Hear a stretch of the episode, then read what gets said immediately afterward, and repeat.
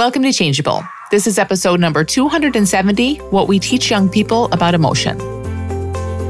You're tuned in to Changeable with Doctor Amy Johnson. Changeable podcast is all about breaking habits, ending anxiety, and the ironic way change really works. So sit back, relax, and enjoy the show. Hey there, welcome back to Changeable. So this topic, um, what we, how we talk about emotion, what we say to our kids and our nieces and nephews and students, if you're a teacher, about emotion, um, it's really been pulling at me lately. And to be honest, for many years, um, of course, there have been a lot of questions, people asking me to speak to this. Like, what should we tell our kids? What is the most helpful thing? Like, how do we teach them to lean in and see that emotion is safe? Um, a lot of questions like that about how to be with our children with this in just the most helpful way, I guess. And, you know, I always um, pass those questions off to someone else. I just do. I've never really spoken about it, I guess, in part because I, I don't know. I, I don't I don't know. I don't know the right thing. I don't think there is a right thing. I for sure do not feel like I say the the most helpful things to my kids a lot of the times. I really don't. Like, things come out of my mouth all the time and that I instantly, as soon as I hear them, wish I could take them back. Um, I don't sit and regret over that and worry over that, that it's like, oh, yeah, that was probably not the best, and we move on, you know? So I don't I don't feel like this is a super, um, a super easy thing for anyone. But but here's the thing. I also just think, like everything, um, the more the more that we just kind of come to see things ourselves from exploring ourselves as adults, we explore, we see what looks true to us, what's true in our experience, what we actually find around emotion. That's going to kind of boost your grounding. That's going to change your filter and your perspective so that when you do open your mouth to talk to a kid about about something around along these lines, like, it's just more likely to be helpful. That it's it's kind of the difference between, like, trying really hard to see the red tint in everything out in the world. Like, if you really kind of squint your eyes and look for it, you can find some red in a lot of things. Versus just putting on red glasses. When you put on the red glasses, that's your filter. You're just going to see red. And I guess that's kind of how I think of this and why I'm always pointing people back toward, like, just see what you see. Don't worry about the words or the stories or the metaphors your kids might get or the resources to give your kids. I don't really know anything about those anyway. But but that feels like it's just a lot of extra steps, like it's trying to manipulate something to get some effect out of them, when really our, and it's just so much work, and it doesn't really work that way. So our only option, I think, is for us to keep seeing more about emotion, keep feeling things ourselves, look to our own experience about what looks true to us. And then we can't help but share that way when it's really authentic. So, um, so that's that. And that's kind of why I always avoid this, this topic. Um, but I do want to speak to it because I, I do hear a lot um, about specifically a, a kind of an issue that kids get into when, like, for example, someone says something unkind to them, like when their feelings are hurt, when someone's been mean to them, when they're having just some really strong emotions. It's not only when someone else has apparently done that to them, but that's a, a big thing, especially for younger kids. Um, but just, you know, when they're just experiencing a lot of emotion, very, very often I hear parents, um, not so much maybe parents who would be listening to this podcast, but just out in the world, say things that really kind of can look and feel sort of helpful and empowering on the surface, but I don't know that they really are. So, for example, telling your kids things like, well, you decide how you feel. I heard someone very close to me say that she tells her seven-year-old son, you're in charge of your feelings. You decide how you feel. when he's feeling sad or he's feeling like someone was mean to him, that's on you. You're in charge of, of how you feel. Um, you choose your reactions. Things like, um, you know, what other people do and say doesn't have any meaning except the meaning you give it. Now, it's tricky. It's tricky because, you know, on the face of it, and really to these parents, I think, I'm sure to these parents, like that feels kind of empowering. And it and it can be, and we've talked about this. I know I've talked about this in other contexts. There's so many things that really are helpful for us, really are empowering for us to a certain point, and then they aren't anymore. So if you have spent your life, let's take it out of kids for a minute, and as adults, if we've spent most of our life feeling like a complete victim, really truly believing that other people's words have this direct, like, what's the word I'm looking for? A direct impact on us that could not be any other way.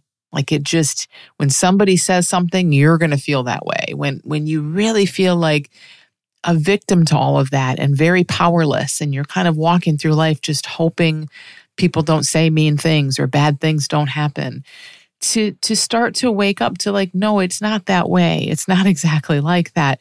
Like maybe there's something happening in your mind that's interpreting this, or maybe there's maybe there's an in-between step. Super empowering. And probably many of us can relate to that. I definitely can. I mean, as a teenager and young adult, these were the messages that this is what I was reading in self-help. These are the kinds of things my mother told me, like, you're not a victim. It's up to you. You get to decide. You get to choose. And really, f- coming from a victim place, that was awesome. That was good news. Now, it still usually leaves us in this place where we're like, okay, cool. Now, how do I choose? Like, okay, cool. Bam, I'll choose. I choose to just feel amazing all the time. Oh, wait, that's not working. You know, so it it brings up other questions and some confusion usually pretty quickly. But to a certain point, it can be like a stepping stone. I've talked about this with regard to the free will conversation.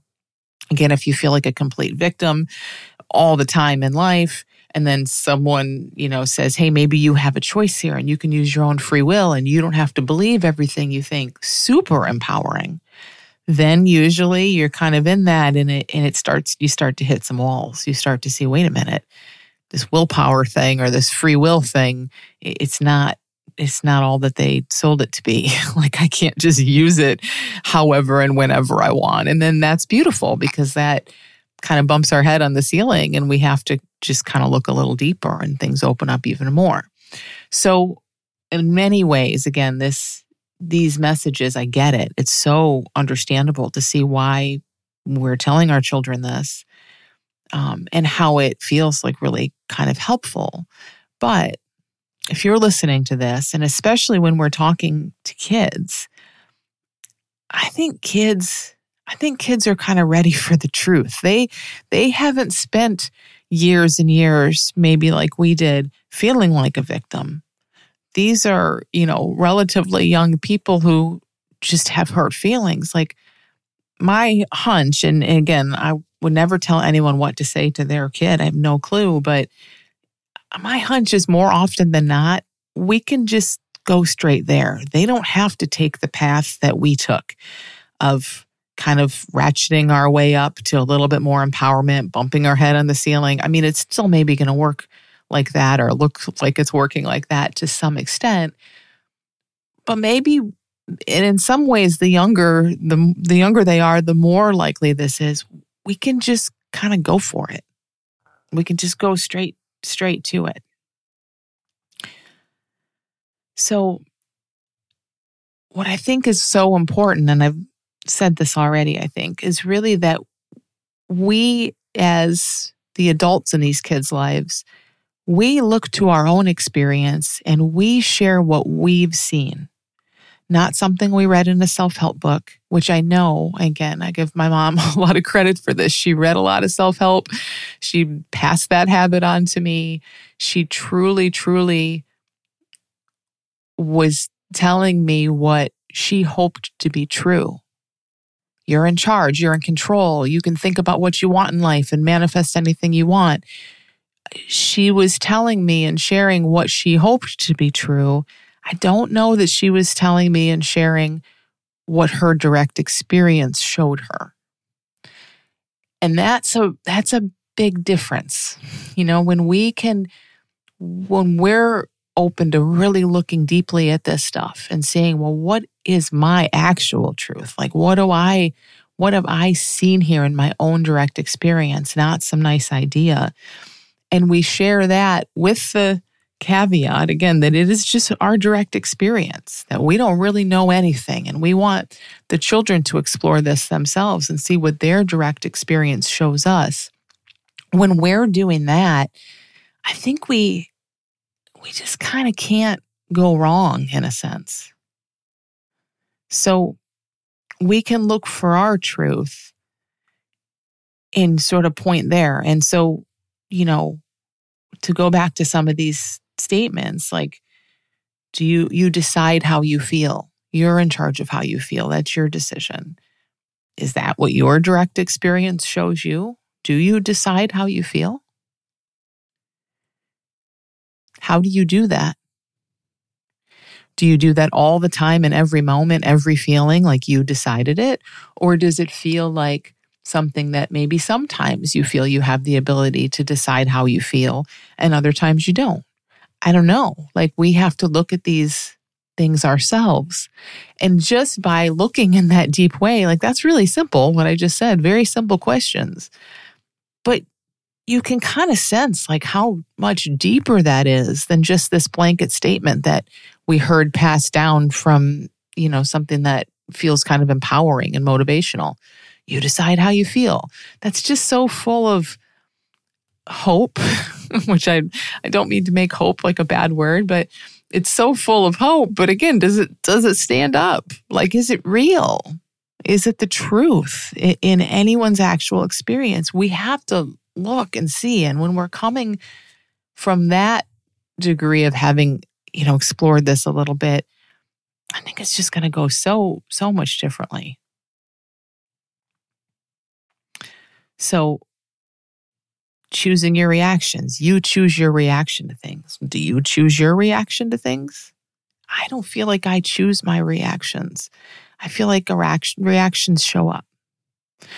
And then there's a bunch of thinking that comes after those reactions, right? Sometimes that thinking is, this shouldn't have happened, and they're wrong, and I'm right, and that can go on and on for quite a while. Sometimes it isn't. Sometimes it's a very compassionate thought that shows up that says, oh, that's that sucks. This hurts. I'm not choosing this. I wish I didn't feel this. You know, like, who knows what it is, but look for ourselves before we tell kids that they choose their reactions. And And just share, hey, this is how it feels to me. How does it feel to you? I think even kids of like four or five, I mean, they can they can answer those questions. Maybe not answer those questions, but they can ask those questions.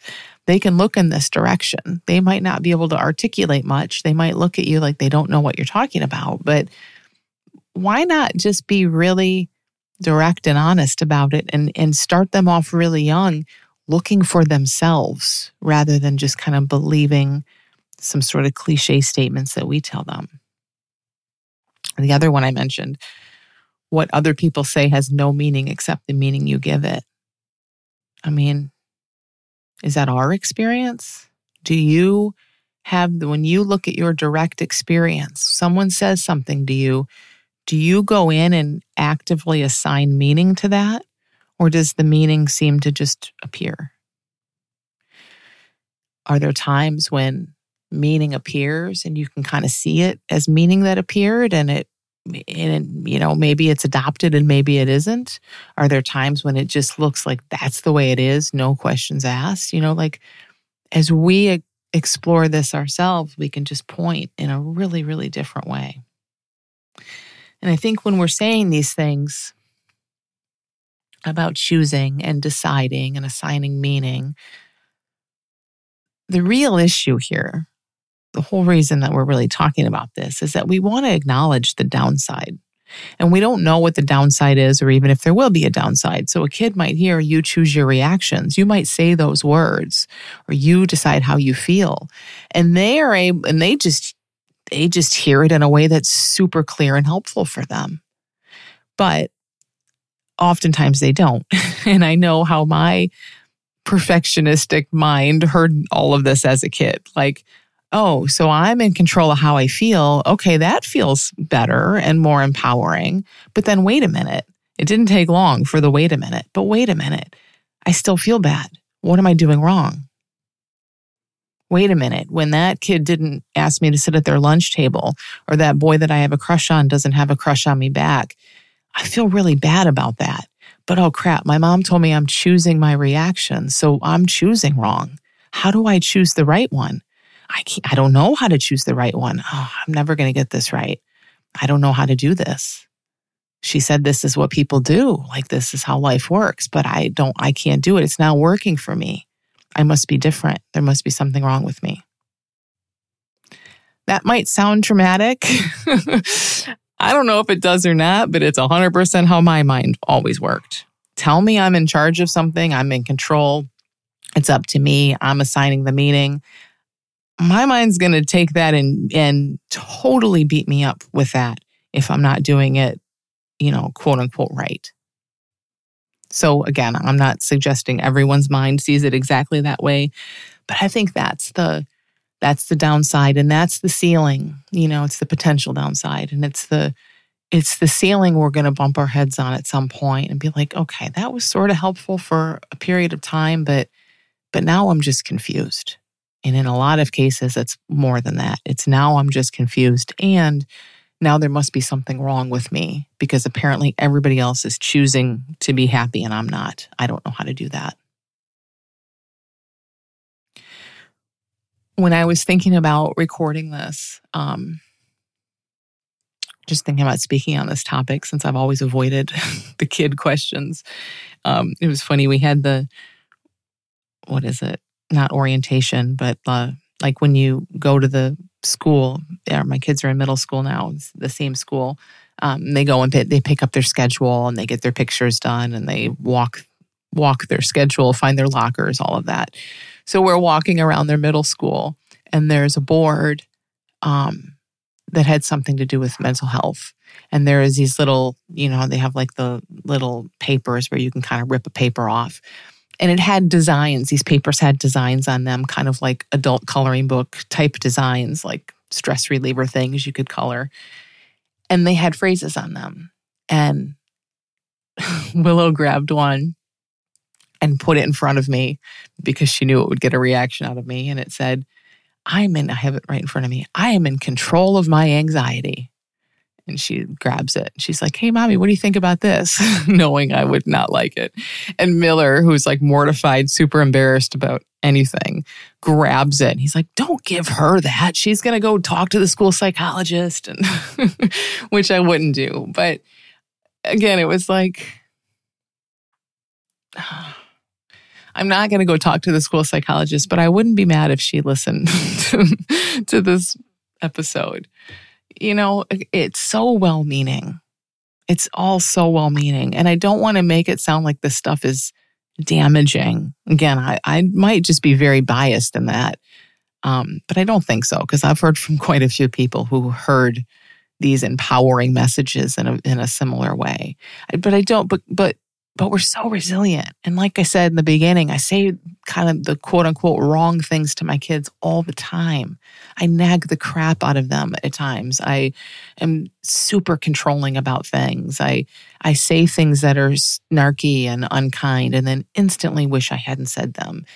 And I, and I really, for the most part, don't have a ton of beating myself up over that because it's like, I just know their resilience too. I know how to say I'm sorry. I know how to just move on and not make these things a huge deal.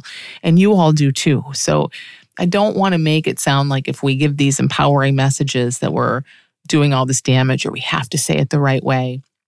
And again, I know like to see this board, there's a whole board in the school and there's all kinds of messages in my kids' school and I'm sure most schools about mental health and feeling okay. And so much effort is put into this, and it's so incredibly well-meaning. I just wonder, though, you know, if if we were not just passing on cliches, but really testing this stuff ourselves, how these messages might be just slightly different. If we only shared what we had seen in our own direct experience, what that might do for kids, you know? And if we shared bigger things that aren't all about me and control. And again, I know it is certain, and, and my kids are almost twelve and fourteen, and they're all about me, me, me. Their whole life is centered around me, and that's totally the design. That's great. So maybe those are, maybe me and having some control is the most helpful thing to some degree. But I also think if we could just see and share, like, feelings come and we feel them. That's the thing about feelings. And they also completely dissolve. Rather than, are you in control of your anxiety? You're in control of your anxiety. Yay. I, I can feel when anxious feelings are there. I notice when anxiety arises, and I notice when it goes away. Having an eye on things like that, seeing the totally self-correcting, impermanent nature of all of this, rather than having to insert a me with control and choice and decision in the middle of it all the time. I don't know, it just feels like it's It's at least worth adding. It's at least worth considering and expanding what we're doing, you know, to have people looking a little bit more in that direction. If you benefit from this podcast, I'd be so grateful if you'd leave a quick review on iTunes. Listener reviews go a really long way in attracting brand new listeners to this understanding. And they also show me that you're listening and that you're benefiting from what you hear, which goes a really long way in encouraging me to keep going. So please pop over, leave a quick review if you're so inclined, and thank you so much for those of you who have reviewed it already.